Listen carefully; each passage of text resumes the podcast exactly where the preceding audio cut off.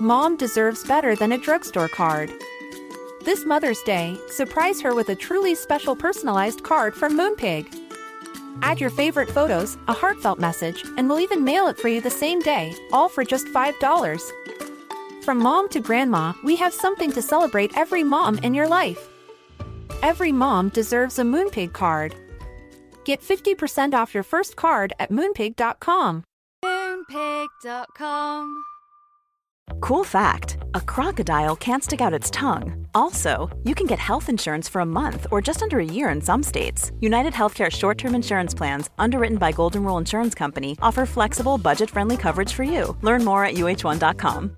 This is Paige, the co-host of Giggly Squad, and I want to tell you about a company that I've been loving, Olive and June. Olive and June gives you everything that you need for a salon quality manicure in one box. And if you break it down, it really comes out to $2 a manicure, which is absolutely insane. It's also so easy to get salon worthy nails at home with Olive and June. The difference between how your nails used to look when you did them yourself and now with the Mani system is a complete game changer. The best thing about Olive and June too is it's a quick dry. Dries in about one minute, lasts for five days, and full coverage in up to one to two coats. Visit oliveandjune.com slash perfectmani20 for 20% off your first system. That's oliveandjune.com slash perfectmani20 for 20% off your first system.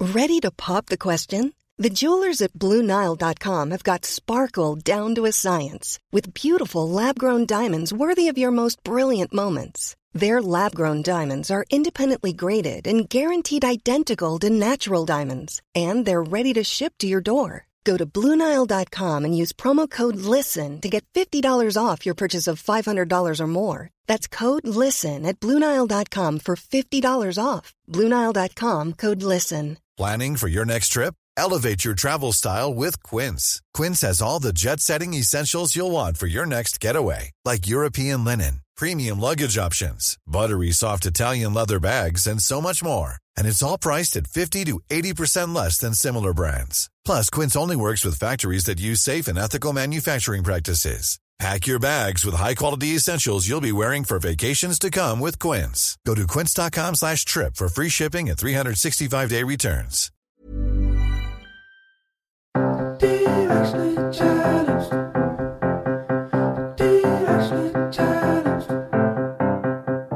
Hey guys, it's Candace. And Kayla, and we are directionally challenged. Oh, yeah, we thought we would have it all figured out by the time we were in our 30s. But surprise, we don't. no, we don't. But that's cool. It is It's all good. It's okay. It really is okay. Kayla, what have you found yourself doing to feel creative lately? Candace, it's so funny you ask that because I haven't been doing a lot to spark my own creativity lately. And I don't know, sometimes it feels like it's really easy to be inspired and everything around me is inspiring me to create um, and to live. But sometimes it feels like it's not inspiring at all. And right now I'm in one of those times in my life where I am finding it hard to find inspiration. Do you have any advice for me? Are you in a creative part of your life? Can you help me out? I'm trying. I think the problem for me is I see other creatives in my life who have the time to really put all of themselves into a new project or exploring something new. And having younger kids uh, makes it hard to do that. Um, Mhm. I find it difficult to be able to compartmentalize my time. I agree. Um, and by the time I actually have time to myself, it's like, okay, I'm already like stressed because I'm like, okay, I've got three hours to be really creative, right. which three hours is already a huge gift. But in the spirit of creativity, putting a time limit on it is a great exercise uh, for your creative muscles, but can also limitate you if it's just not your style, I guess. But I actually, a couple weeks ago, a friend of ours, Karina McKenzie, who's a writer who we've had on this podcast before, highly recommend her episode from our season one. She was posting on Instagram about a poet that she really loves.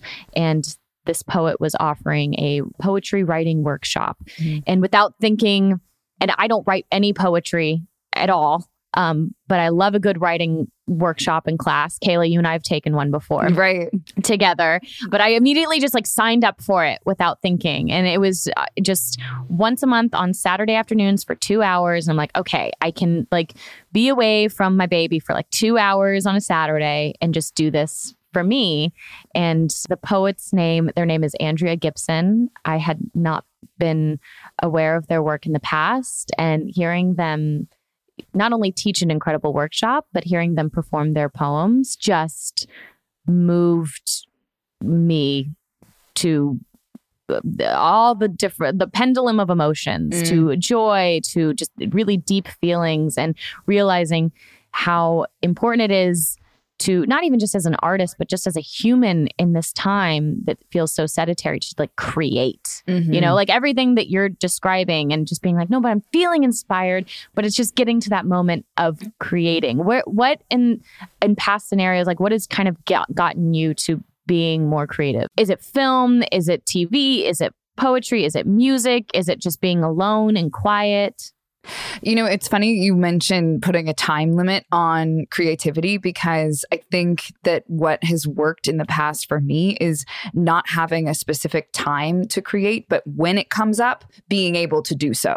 And that's something that isn't necessarily conducive for my everyday life now. You're right, as a mom, and everyone has, you know, nine to five jobs or whatever it is that, that's holding them back. We're not always able to just create and write and do whatever we want whenever we can. In the past, it's been films. Obviously, as an actor, seeing a performance is so incredibly inspiring, but music, I think, is key. I think it instantly can transform all of us to a different place, to a different mental state to a different place within ourselves and then we're able to create. So I think music for me has been such a key outlet and key element throughout this past year to help cope with what we've all been through. And you're also a great singer. I feel like we don't talk about this enough, but you are. You are. I've heard you sing for auditions and like things that you were mentioning, and you are. I mean, besides being a Broadway star, which we've covered in a past episode, I highly recommend that episode as well. Um, Joseph and the Technicolor Dreamcoat, starring Kayla Ewell. Yes, traveling Broadway star. But but do you find yourself like singing to Poppy, and then that maybe fulfills a part of you know your creative spark a little bit? Does that happen ever? You know, I have to be honest. I sing to my little girl, but that is not something that sparks creativity. That's something I do as a form of love for her. Um, but that's not something that sparks creativity in me personally. I think it's more comfort for her because she loves it so yeah. much. But well, I think by the end of this episode, let's spark some creativity. Because guys, love we, that. We have a great episode today. We are sitting down with Andrea Gibson. Andrea Gibson is an American poet and activist from Maine who has lived in Boulder, Colorado since 1999. Their poetry focuses on gender norms, politics, social reform, and the struggles LGBTQ people face in today's society. A four time Denver Grand Slam champion, Gibson finished fourth at the 2004 National Poetry Slam and third at both the 2006 and 2007 Individual World Poetry Slam. In 2008, Gibson became the first poet ever to win the Women of the World Poetry Slam in Detroit. Some of their books are Lord of the Butterflies, Writing Prompts and Stories, Hey Galaxy, Take Me With You, I'm really excited to talk about poetry today. What about oh, you, Kay? I can't wait, you guys. Without further ado, here is our interview with Andrea Gibson.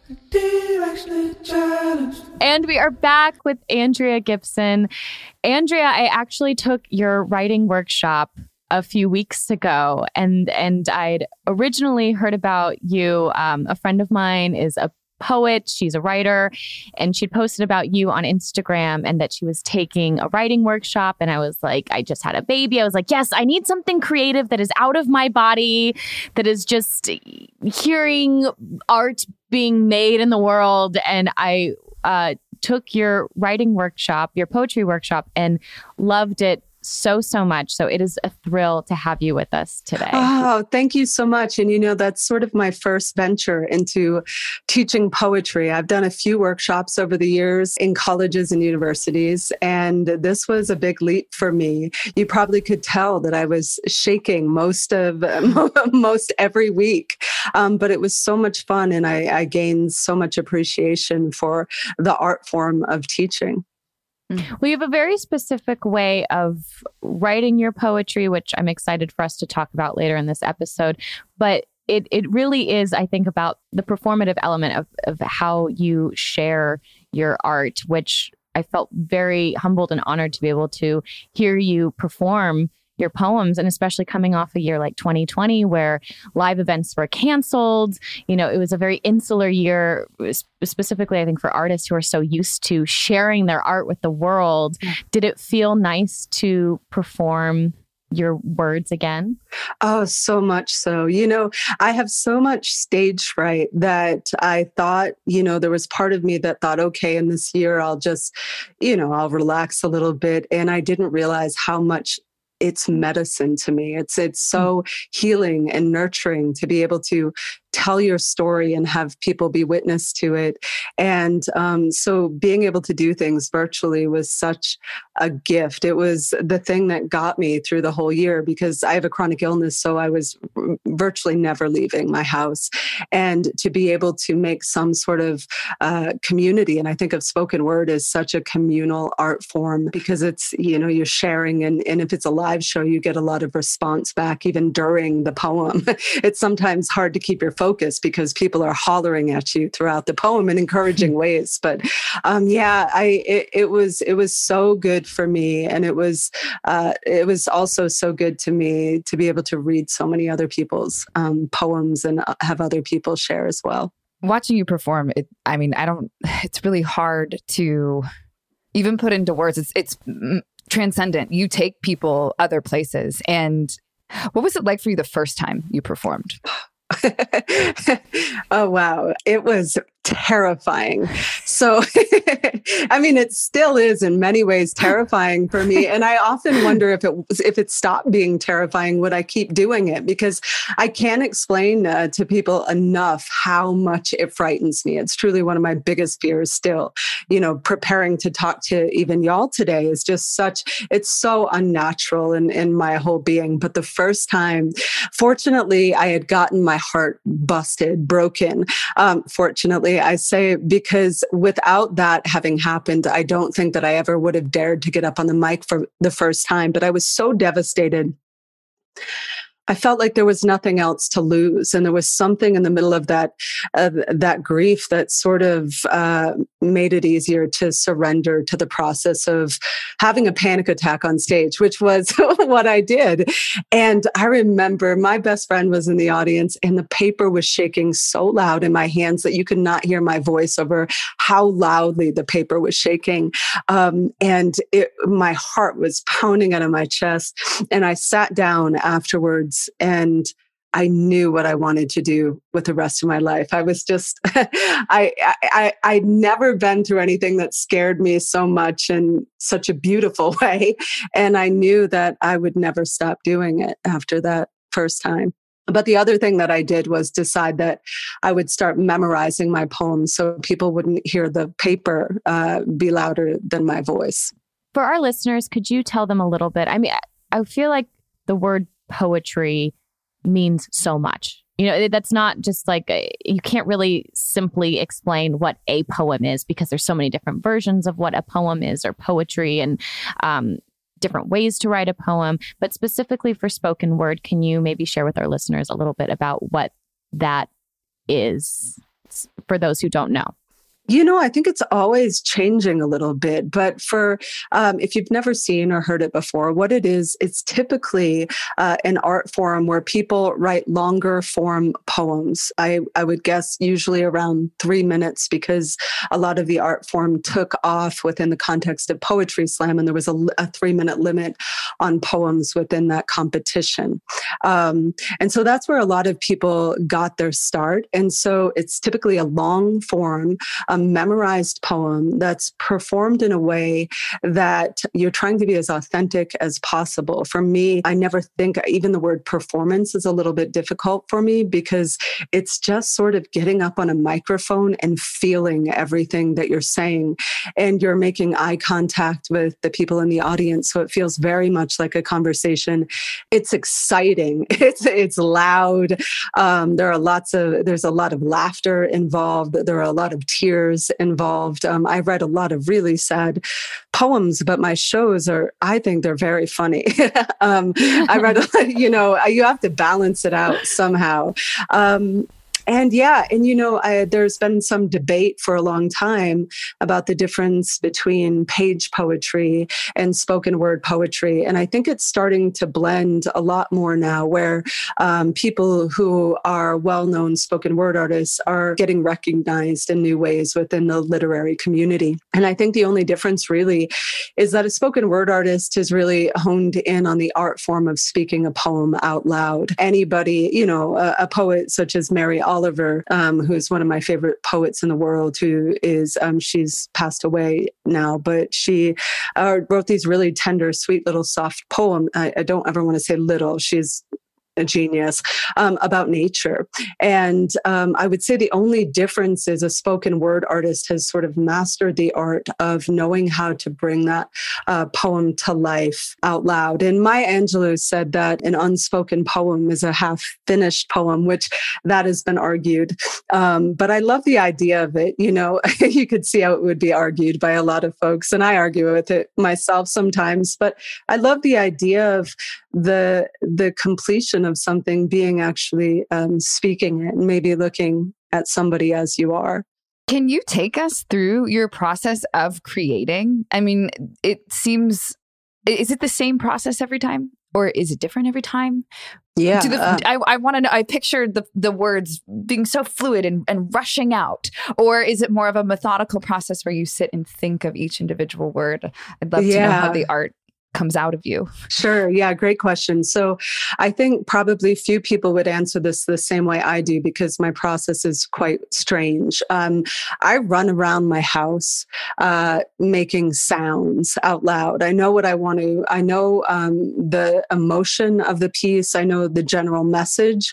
And then I go on a hunt for the sound of the piece. And so I'll be pacing my house for, I mean, it could be a month, but hours in the day day of just making all of the sounds that fit the emotions. If anybody ever walks in on me during that process, it's very embarrassing because it's so, so awkward and strange. Um, and I, am just looking. So you know, when it starts, it's just this sort of uh, emotional sound thing, and then I start to fill in the words afterwards. Um, uh, yeah, so words come later, and they often feel like not the most important part of the poem. I've always um, been a bit obsessed with this idea that if um, someone couldn't speak English if they came to a show and they saw a spoken word artist perform, they might have some sense of what is being spoken about just from the energy being uh, conveyed. And I think that's also part of the reason why I still rhyme when all of my entire community abandoned rhyme 15 years ago. I rhyme every single poem and just try to hide it from the listener. It's like something I have to do for myself. I'm, I'm rhyming everything, but I don't want anybody to know. So it's fascinating and it's it's fun and it's the time that I feel the most alive, the most connected. It never feels like an individual thing that's happening. It feels like it's opening to, you know, my grandma who's no longer here, um, listening for the rest of the world in lots of ways. I think for most writers, a writing involves a lot of listening. I loved taking your workshop and also your your partner joined Megan yeah. as well and listening to the different writing styles that you each have in your approach to poetry was incredible. But you've even uh, written a book that includes prompts on your website. You offer prompts, writing prompts. Uh, we talk a lot about on this podcast how much, how cathartic just the writing process and putting pen to paper, pencil to paper, and how important even just that five minute free write can be for your being and your soul. And listening to you describe how within a five minute free writing session, you found yourself a lot of the times being the person who would only have one sentence written down yeah. And I'm I'm the person that's just jotting and like my my hand does not quit moving. Has this always been a part of your writing process when you began? So, first of all, the thing that you're talking about, which I, I love, which I didn't actually know until Meg, uh, my partner, started uh, talking about it, but the difference between swoopers and bashers. So, you are a swooper in your writing, where you're just, you know, almost flying with your with your pen, and I'm, and once I get to that place where I start fitting words in, it it it, it become I could stay for eight or nine hours on just trying to get this one line into that space perfectly.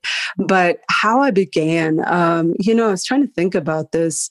I, I was writing when I was a child a lot, and um, I was writing because I had a really hard time communicating um, what I was feeling to people, and not that I wasn't trying. I just I had so much anxiety. I would get in situations and just sort of lock up and not be able to speak. I mean, it was su- such a big deal for me that I remember I think I was 18 years old before I was ever even able to call and order a pizza by myself.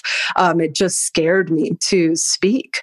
Um, and so when I started writing, I, I felt like, you know, I, I could just say I, I, I, could finally express myself. I wasn't particularly writing in poems at an early age. I was writing a lot of stories that would worry my mother. She'd say, mm-hmm. These are too sad. You're not going to be a happy adult. Mm-hmm. she was so worried that they were sad at a young age, but I didn't think they were sad at all. Um, and uh, and then after that, I went to college uh, to play basketball. Um, strangely, and while I was there, I got to study writing and study poetry for the first time. But still, all through that experience, I never thought that I would ever be somebody that would be able to get up on a microphone at even a very small open mic and read a poem. And I, I wish that I could do that, but I, I never thought I would until the day I did. Hey guys, we're going to take a quick break. We'll be right back in just a minute.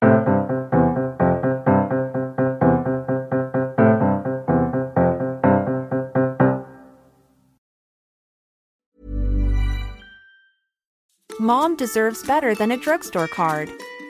This Mother's Day, surprise her with a truly special personalized card from Moonpig. Add your favorite photos, a heartfelt message, and we'll even mail it for you the same day, all for just $5. From mom to grandma, we have something to celebrate every mom in your life. Every mom deserves a Moonpig card. Get 50% off your first card at moonpig.com. Moonpig.com. This message comes from BOF sponsor eBay. You'll know real when you get it it'll say eBay Authenticity Guarantee. And you'll feel it. Maybe it's a head turning handbag, a watch that says it all, jewelry that makes you look like the gem, or sneakers and streetwear so fresh every step feels fly. eBay gets it. So look for the blue check mark next to that thing you love and be confident that every inch, stitch, sole, and logo is checked by experts. With eBay Authenticity Guarantee, you can trust that feeling of real is always in reach. Ensure your next purchase is the real deal. Visit eBay.com for terms.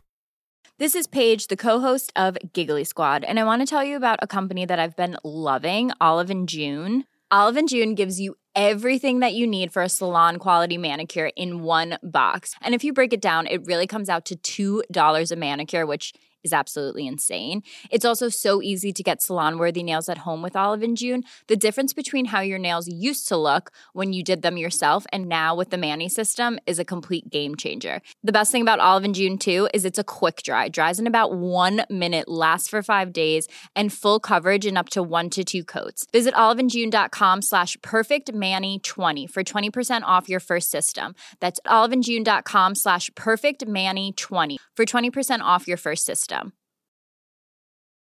Hi, I'm Daniel, founder of Pretty Litter. Cats and cat owners deserve better than any old fashioned litter. That's why I teamed up with scientists and veterinarians to create Pretty Litter. Its innovative crystal formula has superior odor control and weighs up to 80% less than clay litter. Pretty Litter even monitors health by changing colors to help detect early signs of potential illness. It's the world's smartest kitty litter. Go to prettylitter.com and use code ACAST for 20% off your first order and a free cat toy. Terms and conditions apply. See site for details. It's time to get more in 2024. I know for me, one of my goals is to feel really strong this year. And honestly, so far, so good because that's where 310 Nutrition comes in. It's helping me and our listeners in the new year with protein and super rich food products with so many options and flavors. Right now, I have the chocolate bliss and caramel sundae, and they are both so delicious. I have to hide them from my husband so that he doesn't steal them too. They're a triplex protein blend, plant based proteins that include pea, brown rice, and pumpkin that leave me feeling full. 310 Nutrition also has a hydrate electrolyte drink mix. My favorite is the peach mango flavor. So not only am I hydrating and drinking water, I have an electrolyte blend, vitamin blend, and it's sugar free. With one stick of hydrate mix into 16 ounces of water, and it can provide the same amount of hydration equal to drinking two to three bottles of water. Thank you. This way I can keep my resolution, keep feeling strong, have greater focus, feel refreshed, and maintain my hydration without having to drink as much. One of my favorite refreshing water enhancers they have is the lemonade flavor. It gives me energy. This one's also sugar free. It's used with real lemons and it's pH balanced. And this also offers the same hydration as two to three bottles of water.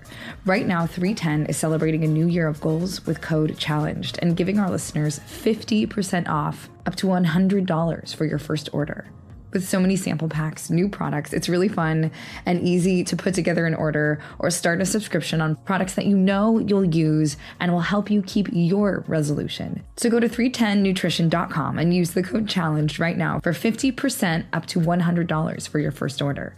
That's 310-nutrition.com and use code challenged.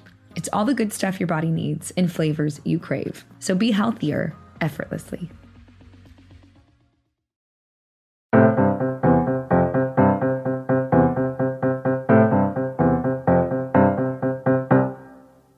And we're back. You know, it's interesting having not taken your course and really not taken any college level writing, poetry class, anything like that. I found when researching this and listening to your art form that I so easily judge my own writing. And I'm wondering within your process, did you ever go through that because I'll find the need to write something down, even just to get it out when there's a lot of emotion. But then instead of letting it flow, I find I read it and start to judge it. Is that something you ever experience or have any advice on that? You know, that I, I, think that's so common. I think uh, I don't know if I know anybody who doesn't uh, judge their work. And also, you may be a, a, perfectionist. My partner is constantly judging her work and um, just wanting to, to be absolutely perfect. I had a unique experience uh, with the particular way that my folks raised me, um, where they were always complimenting um, my writing. And um, I also painted and drew a lot as a child. But it was this sort of complimenting that never came with uh, the suggestion that I was better than anybody else. And, and that was just a subtle thing that I didn't recognize until um, adulthood when I realized I had a far different experience with judging my own writing than most people I knew. Um, and I think that I've just never had any interest in it being better than anybody else's. And I've had no, uh, yeah, the comparison thing hasn't happened to me, probably to a harmful degree. For example, I'll have typos all through my book. I'll write a poem and I'm like, that's not that great, but I'll put it in the book. One time I put out an album with 2000, uh, 2000 of the cases printed with the title spelled wrong. So I just don't think it's, I'm, I'm, on the far, far end of, yeah, just don't spend much time there. There are like, and that's just very specific to art. I've certainly like have many places in my life where I can really get very uh, judged with myself. But that one thing, it's amazing how these very subtle things with how we were raised or grew up can impact us. I have a friend who's trying to uh, write a book about the wounds that happened to us as, as children or the particular ways that we were raised and how they impact our relationship to art later on in life. And, um, and yeah, if you have one particular place where you're holding yourself back, maybe writing something immediately and then judging it, you might be able to tie that back to some moment. Um, I could tie a lot of mine back to elementary school and things that just happened in the classroom. It's sort of fun wow. to do. Yeah. Yeah, that's fascinating. You write from a very personal place. And as you started writing in adulthood, did you realize that there were a lot of things that you were processing, kind of what you're saying right now from your childhood? I know you've already mentioned that you've struggled with anxiety, you know, from just reading interviews, um, that you've also been open about st- struggling with depression. And then eh, also, later on as you've grown older identifying as queer and gender queer and, and discovering your identity along the way did you find that writing was kind of a guide map for you or a tool, or was it just maybe more of like a parallel thing that was accompanying you on that journey? I think all of it. Um, I, I found it uh, very healing and to express around those things, especially things that we're asked to be quiet about. Um, we're asked to not speak about anxiety or depression, or um, at a young age, I felt certainly I should not be talking about the fact that I'm queer. And then later on, there was a time time, even I think it was in my um, early 30s when I was starting to come out as genderqueer, and and that wasn't very welcome at the time either. But also, it was. I don't want to suggest that that was uh, bad or even honestly it wasn't that scary for me at that point because it was the healing aspect of it just felt like the overwhelming uh, feeling. And um, to express and uh, to be witnessed. And then you know i don't always think it's an ego thing but to have people clap and what that means is i heard you. You know i heard you and thank you for sharing that part of yourself. It definitely uh, changed my world world. And I think the biggest thing about writing about um, mental illness has been that you know, there's the first pain that we all feel. Um, say you're struggling with depression, but then there's the additional weight of feeling like you have to hide it and feeling like you're alone in it. And the story that I was an, alone in anything has always, always been the story that has been the most painful. It's always been more painful than the other thing. So if you can get rid of the aloneness and you can by sharing your story and then having tons of people talk to you about the fact that they're feeling that too. And um, and that that was when when i started to write those poems just feeling such a sense of community recognizing that i wasn't alone.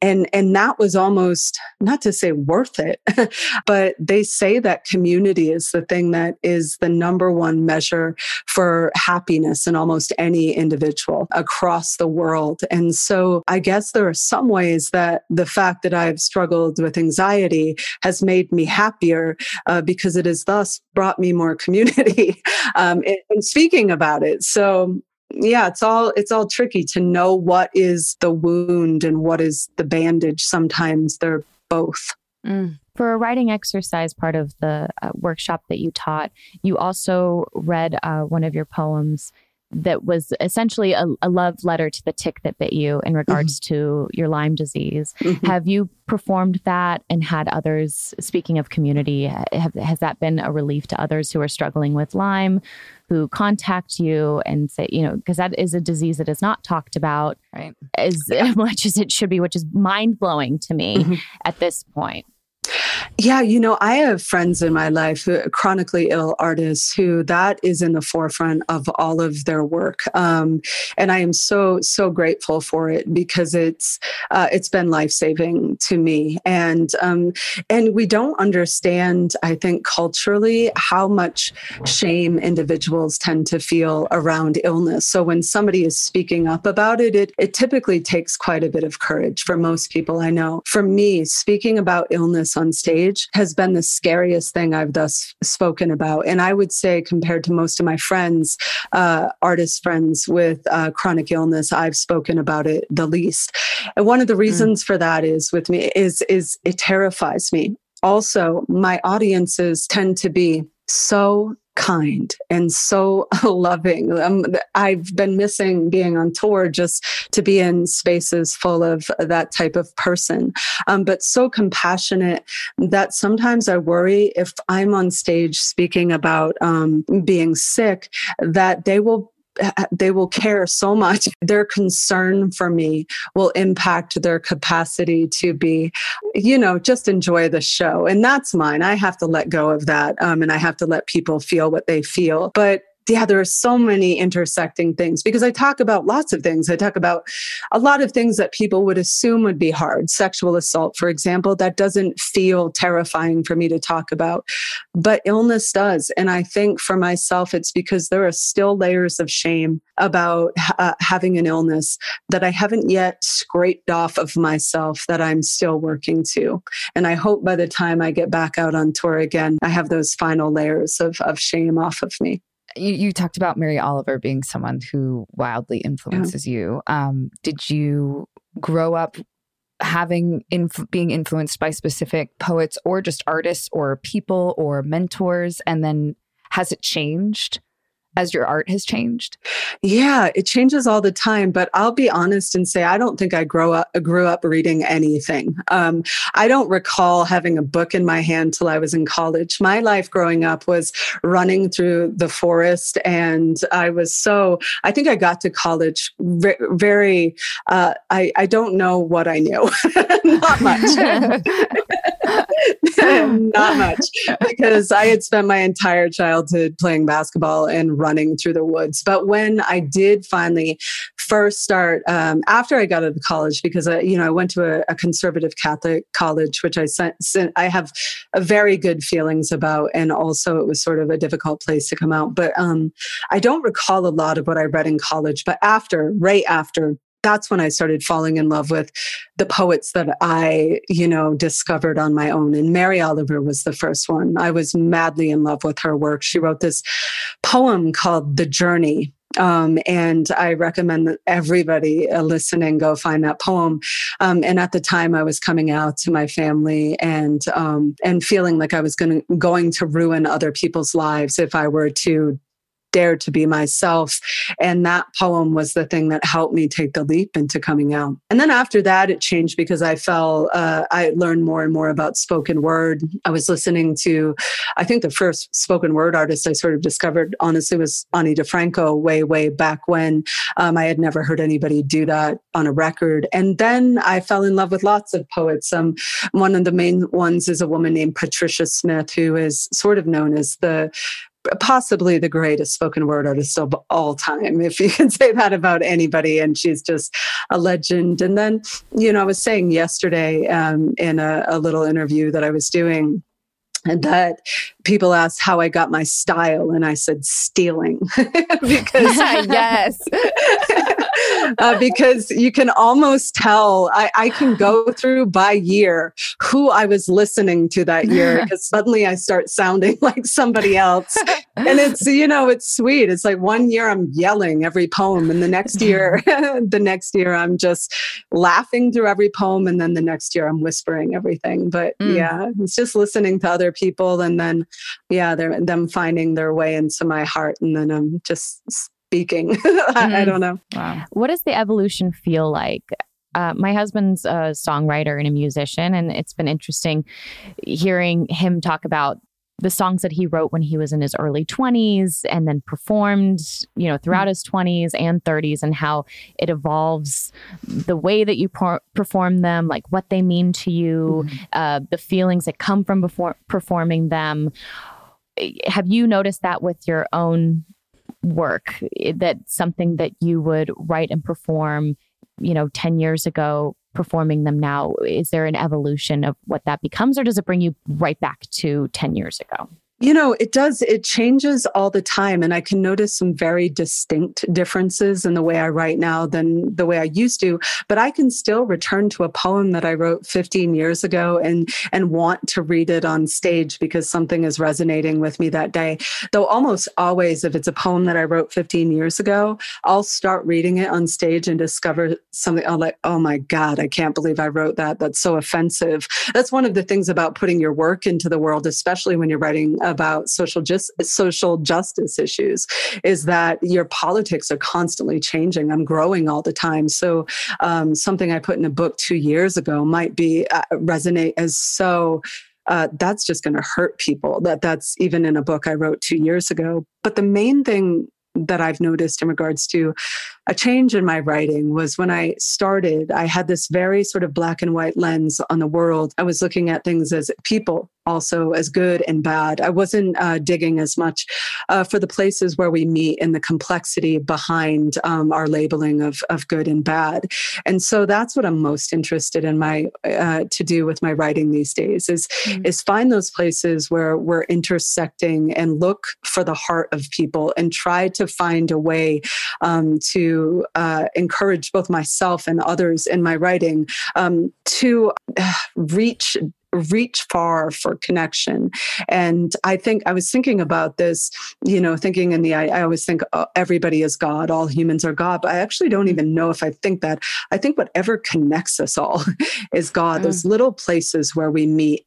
Um, and so that's what I'm searching for in my writing now, um, as opposed to what I might have been doing a lot of years ago. And that what I was doing years ago also involved a lot more screaming. So it's nice to talk a little bit softer these days. That's so incredible, especially with the state our world has been in, obviously. Um, yeah. And I read that you had set out to write an album of just love poems, love, and with the state of our world and politics the way they were and still are, I guess. But um, you felt the need to become political for one of the first times and um, what was that process like of deciding to do that because i i know that that did you feel it was that you had no choice? So I had been very political prior to that, but then I got very excited about a project, a record in which everything would be about love. Like I just was thrilled by that idea because I've always preferred to write love poems. I don't have a lot of interest in writing poems about the terrible things happening in our world. It's just they're happening and I I can't not. It's just it, ha- it, happens, and then I just have to. Um, but in regards to joy, my joy definitely comes from writing about love. But what happened at that point was I was in the middle of doing that whole project, so excited about it. And then Trump got elected. And I thought, this is not the time to put this out. But it's interesting and it's really complex because uh, years ago, I was doing a show with a musician named Holly Miranda. And right before I was getting on stage, she was telling me the story about Nina Simone and how uh, she spent several years during the civil rights movement refusing to sing love songs. And when people would come to her shows, they would um, request love songs. And she refused to sing anything that wasn't a song for social justice. And when I heard that, I was so moved by it. I was mm. so impacted by that that I left all the love poems off my set that night. And then in the middle of the show, I realized that just by the nature of the fact that I'm writing a love poem about a woman makes the poem political, which is sad. It's heartbreaking mm. that love would ever be political and and then i added in a love poem. So when you're writing about queer love it's not necessarily ju- you know just a love poem mm-hmm. unfortunately. I long for the day when that is the case. I was touring through europe and you know my friend was talking about how every poem I read that night was a, a, a, queer activist poem. And I thought all I read were love poems. And it was fascinating mm-hmm. that that's how it resonates to him. Mm-hmm. And I do mm-hmm. think that that is the stuff that moves people to recognize that this is just is very similar to, you know, we all have these hearts that aren't that different. And, um, and loving people is fairly universal, hopefully. Is it an interesting experience when you perform a poem or you've released a poem and having um, others reach out to you with how they've interpreted it and it was different from the intention that you were with and you were writing it? Is that is that an interesting experience? Have you learned maybe something different about your work that you didn't even see when you were writing it through someone else's lens? Wow that's a great question. I'm wondering if that's even have I had that experience much? One of the things that's that I do very specifically with my work um, is, and I decided this uh, years ago was that I never wanted to write anything that was difficult to understand. I grew up in a, a quite poor working class um, rural town. A lot of folks didn't graduate from high school. I have folks in my family um, who still struggled to read. And so the idea of writing anything that people had to work uh, to um, to understand has never sat well with me, even though I can enjoy those poems um, sometimes or on my own. But some of them I'll still read and I'll think, what on earth is this person saying? I have, I have no idea. You know, when you were in high school and you'd be studying this in, in the language, you're yes. like, everything is thou and thus. And I, am like, I don't know what thou means. Um, so I probably experience it a bit less than, um, you know, what you're asking about than other people because I am I care so much about, about everybody being able to, or a lot of people being able to to understand it. And so much so that one time I was doing this interview and this guy who was interviewing me, I read a poem.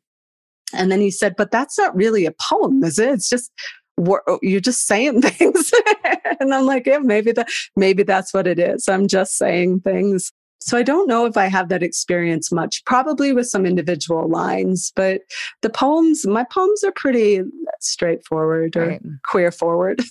They're also very visual. Yeah. Uh, you can true truly you can mm-hmm. visualize like it, it, that's what I I I found it really enjoyable listen I find it really enjoyable listening to you because it takes you on this like mental visual journey and mm uh, not just an emotional one. Uh, for me personally, at least, it's transcendent. I'm telling you. Yes. Do you feel like you need to be like? Do you feel like you have? It's easier to write a love poem when you're sad. I know that's such a general question, but I just in mm. I've been just in the idea of like I guess songwriting or writing in general, I think I find myself always, not that I'm songwriting these days, but even when I go to needing just to write things out, it's usually because I feel mm-hmm. overwhelmed or I feel sad or I feel heavy and I just need to feel lighter. But as a writer and a creator, do you feel like you can write from any place now? Or do you feel like there's like these warm little pockets of like emotional pockets that you create your best work from? Yeah, um, I know a lot of writers who uh, who tend to write a lot more when they're sad, and I think I do this thing where I scan my body for whatever poem is wanting to be spoken, um, and I can usually find I don't know find it somewhere in my elbow or something. But um, and when I scan my body for the poem that wants to be spoken, typically it's some sort of it's either uh, an angry feeling, a sad feeling, or a fearful one that is most desperate to get out. Because I think that my body now identifies the writing of a poem as releasing something that will make me feel lighter afterwards. So I think the first things I maybe t- tend to to notice would be those heavier feelings that are they they are louder and wanting to get out. That said, um, I I love writing joyful, um, and I do it all the time. And often, if I start sad, um, I'll find myself in a more joyful place. And again, I think that goes back to uh, the connecting part, where um, when I'm writing, I feel connected to the universe, and there then just feel happier for it so much of your spoken word has beautiful music that is accompanying it. How do you choose that? Is do you hear a song and then it also inspires you to combine it with something you've just written? What's that process like? Because, you know, that seems to me the next step in the creation. Yeah. So when I when I first started touring, it wasn't common for spoken word artists to be touring uh, like rock clubs, and what that meant was every time I did a show, they would want a musician on the bill with me. And the great thing about that is I started making so many musician friends. And then once I made all these musician friends, I thought I don't want to make art by myself. Let's make it together. And um, and so that's where I got into the idea of you know reading poetry with musicians musicians backing the poem. And it happens a lot of different ways. Uh, sometimes I'll just, I'll be in a yoga class and hear some instrumental song and, and try to start humming it to myself so I can keep humming it to a musician I know somewhere uh, else, you know, and just hum it over the phone to somebody in Portland, Oregon. And then she'll start trying to create it for me.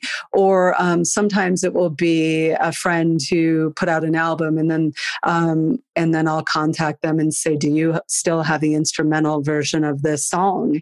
And and that's fun too to read poems over songs that people uh, recognize. You know, uh, as because they're almost humming the chorus in their heads, and then it adds something uh, to the poem as well. Especially if it starts out as a happy love poem, but you recognize the song and you know this is a sad song, and then it it sort of all it all comes together at the end. But yeah, I do it many different ways. And I grew up playing the saxophone and the piano and I was bad at it. I wish I had kept at it. and now I have a piano in my kitchen that I'm just waiting um, to get tuned so I can see if I can start trying to come up with stuff on my own. Oh, wow. I don't know. I think whipping out that saxophone some live shows in 2021. Can you imagine? oh my gosh, that would be amazing. Just pull it out from behind a chair. Yeah. a little musical interlude. Oh my god! I think it would be funny. What would be really funny is if I just mm. didn't. I, if, I, it would be hard for me to do it without laughing. But if I could do it in such a serious way right, right. during the really dramatic part of the right. desperate, desperate, heartbroken yes. love poem, and then I just pull out. Do y'all know who Kenny G is? If I just yes, oh my god, yes. yes, that is that is what I'm going to learn how to do. Oh my god! Yeah, if he's not still trapped in Kim Kardashian's weird living room. I don't know if you ever saw that stunt. Then yes, like that would, you know, we could get him on the road too. oh my God. We're going to take a quick break. We'll be right back in just a minute.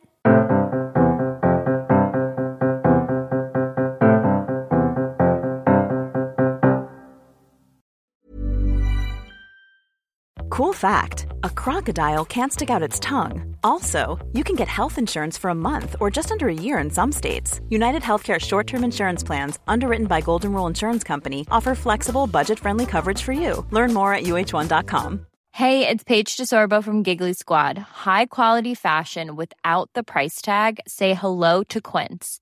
I'm snagging high end essentials like cozy cashmere sweaters, sleek leather jackets, fine jewelry, and so much more. With Quince being 50 to 80% less than similar brands. And they partner with factories that prioritize safe, ethical, and responsible manufacturing. I love that. Luxury quality within reach. Go to quince.com slash style to get free shipping and 365 day returns on your next order. Quince.com slash style. Mom deserves better than a drugstore card. This Mother's Day, surprise her with a truly special personalized card from Moonpig. Add your favorite photos, a heartfelt message, and we'll even mail it for you the same day, all for just $5. From mom to grandma, we have something to celebrate every mom in your life. Every mom deserves a Moonpig card. Get 50% off your first card at moonpig.com. Moonpig.com.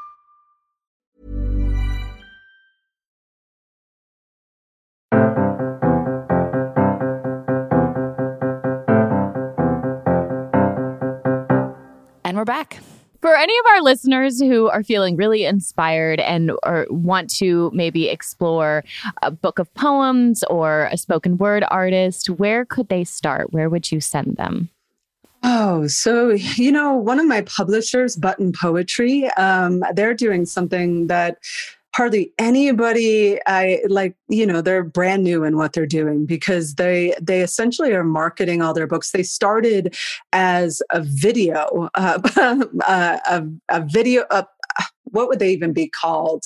Um, they were just putting up videos all the time online of spoken word artists performing. And before that, spoken word was far less popular than it is now. But now people all over the world um, get to see people reading poems in these really dynamic ways and people from all over the world uh, doing it. So I would go to Button Poetry and I would just start looking up the artists there. There were so many people, I couldn't even begin um, to name names. But if you start there, you'll definitely get a, a such an education on spoken word and you immediately will be because they title all of their poems in a way that you know what the poem is about so you can go looking for a specific topic to hear a poem on and um, and literally anything will be up there and but it's most of it is just gorgeous and for any of our writers that are listening do you have a favorite prompt mm-hmm. that you like to share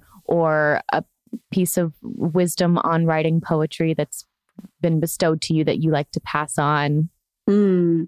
You know, there's one prompt that I I do often because it changes so much for me what it uh, what w- it will bring out of me. But okay, so y'all can do it just quietly with me right now. But think of the part of your body um, that you love the most, and for me, uh, that probably typically changes from day to day.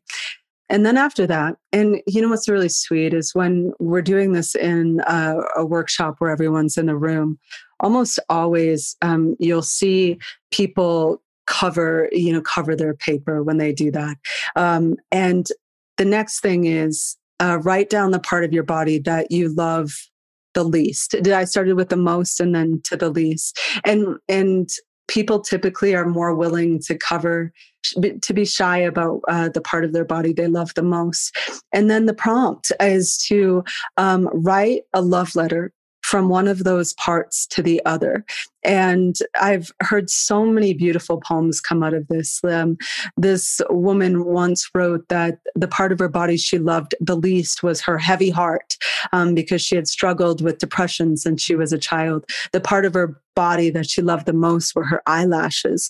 So her eyelashes uh, wrote her heavy heart a poem about um, lightness and how the eyelashes found ways to be light. And then if you even flip it back and forth, because they both have so much wisdom to offer the other, you know, uh, there are beautiful things, gifts that come from a heavy heart. So um, the heart would have a lot to teach the eyelashes as well. So yeah, that's a fun one. And then Meg, um, my partner, Megan Falley, who is just a genius prompt giver. Um, she gave me the prompt of uh, writing uh, an acceptance speech. And I wrote an acceptance speech upon setting the world record in Goosebumps.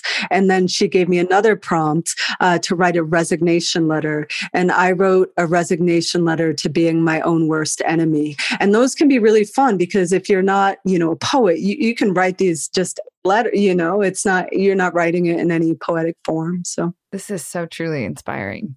I'm Great. I'm I'm ready to put some pen to paper right after this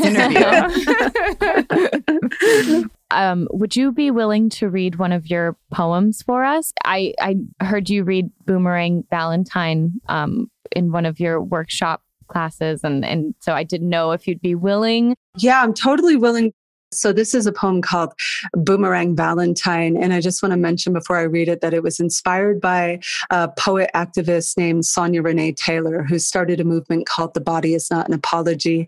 Um, she's a, a, dear friend of mine, and she does a lot of uh, educating the world about radical, unapologetic self love.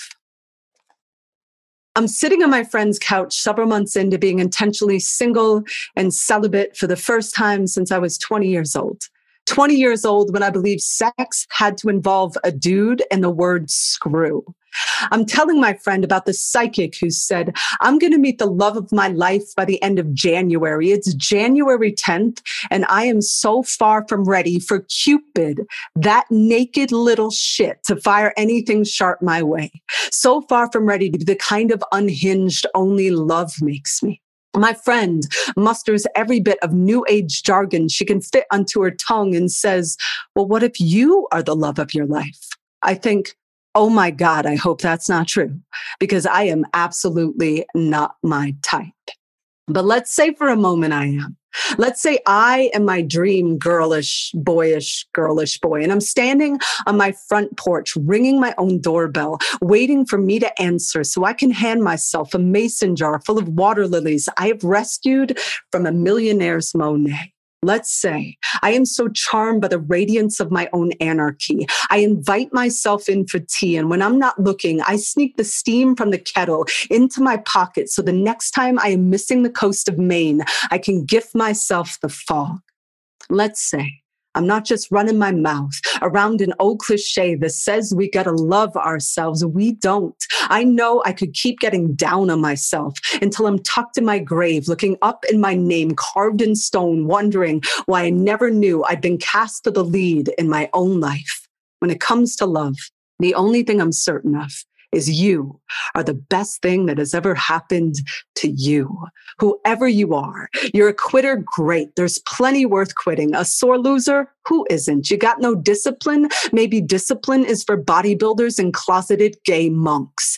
Picture a magician, so attached to being perfect. He cuts off his own legs just to pull off the trick. Picture the 738 selfies I deleted. Before I took one I was willing to show to the world. Picture me wishing I could have all of those back, my so called flaws in stacks like baseball cards I know will be worth something someday, like compassion, like tenderness, like my capacity to think myself a catch. Just because I've never seen a chandelier I didn't want to swing from on days I have a hard time keeping warm in my own weather. I imagine what the first flower wanted to say to the first human, trying to name half its petals, love me not. No, that is not how anything grows of all the violence I have known in my life, I have not known violence like the way I've spoken to myself. And I've seen almost everyone around me hold that same belt to their own back in ambush of every way we have decided we are not enough than looking for someone outside of ourselves to come clean that treason up. If I were to ask myself out of that cycle, I might say, listen, I am still going through my growth spurt. I am still yet to get my worst tattoo. I am still trying to get rid of my mirror face. I am still learning to look myself dead in the eye.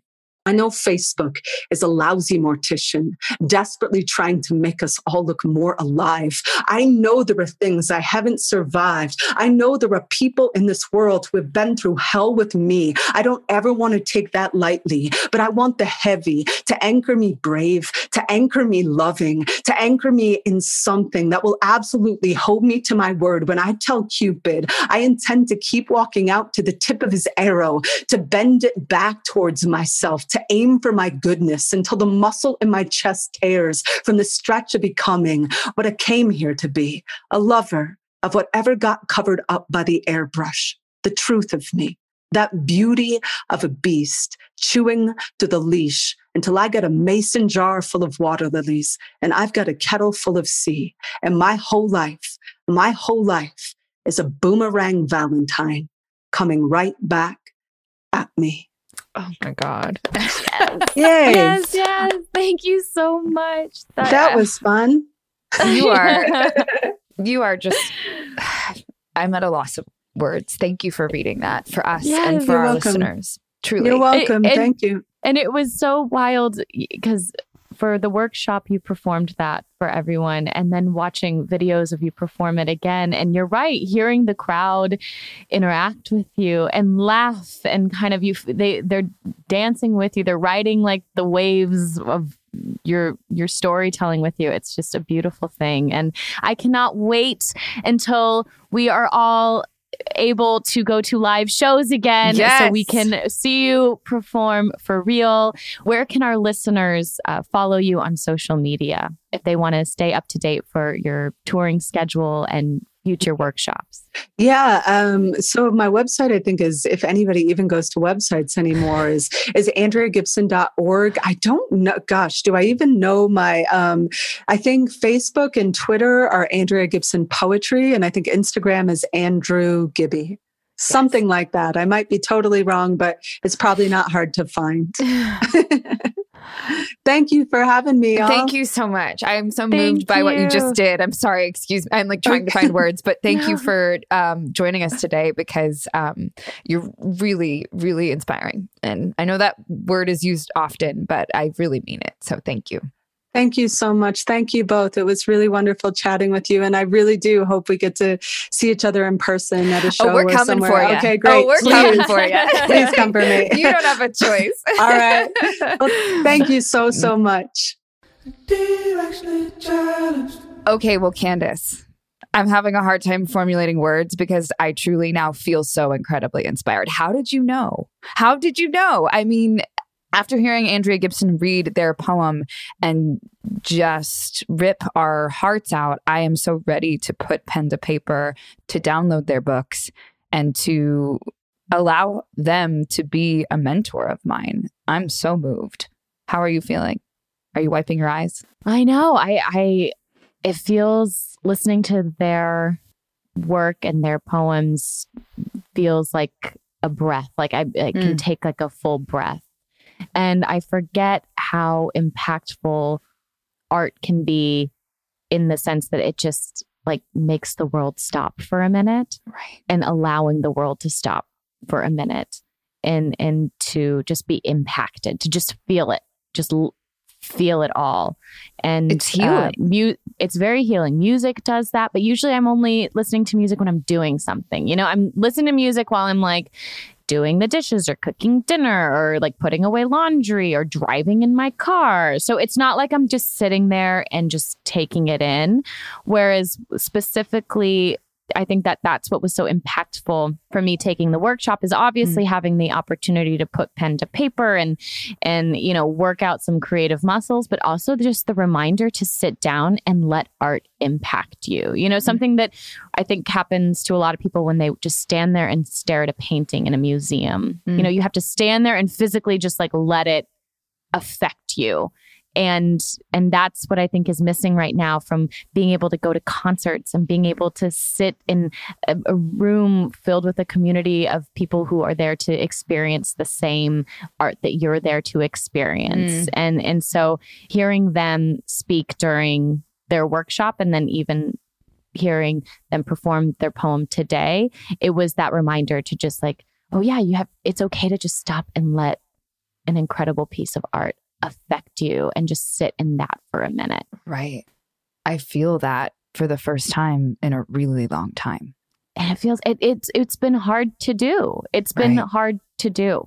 Mm. And and that's I think what I realized from just taking this workshop. And it's just a healthy reminder that like sign up for things that I'm I'm not a poet. I'm not going to Mm. write a list of po- a book of poems, you know? It just was just putting on a different experience that I just I that would help kind of open myself up to something new that I hadn't felt in a while, you know? And it was and and it's a really safe way to do that, especially with so many classes offered online right now. So Mhm. this is for anything. Like if if if poetry is not speaking to you today, but you've wanted to like learn how to cook like bake a creme brulee or another language or sew something or or learn a history class or paint, you know? It's um I think this is a beautiful time to to do that. I know we've had that conversation of like Right. trying on a new hobby, but I'm just saying like it doesn't even have to become a hobby. Right. You The- know what I take mean? the It- pressure out of it. Take the pressure Yes. out of it and just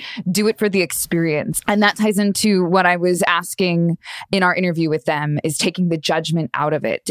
Take the judgment out of it and then just enjoy the experience of it and learn and grow. Oh, I'm feeling so inspired now. Thank you. Andrea Gibson, thank you so much for joining us today. We hope that you all enjoyed this episode as much as we enjoyed creating it. Love you all. We'll have an all new episode of Directionally Challenged waiting for you next week. Bye.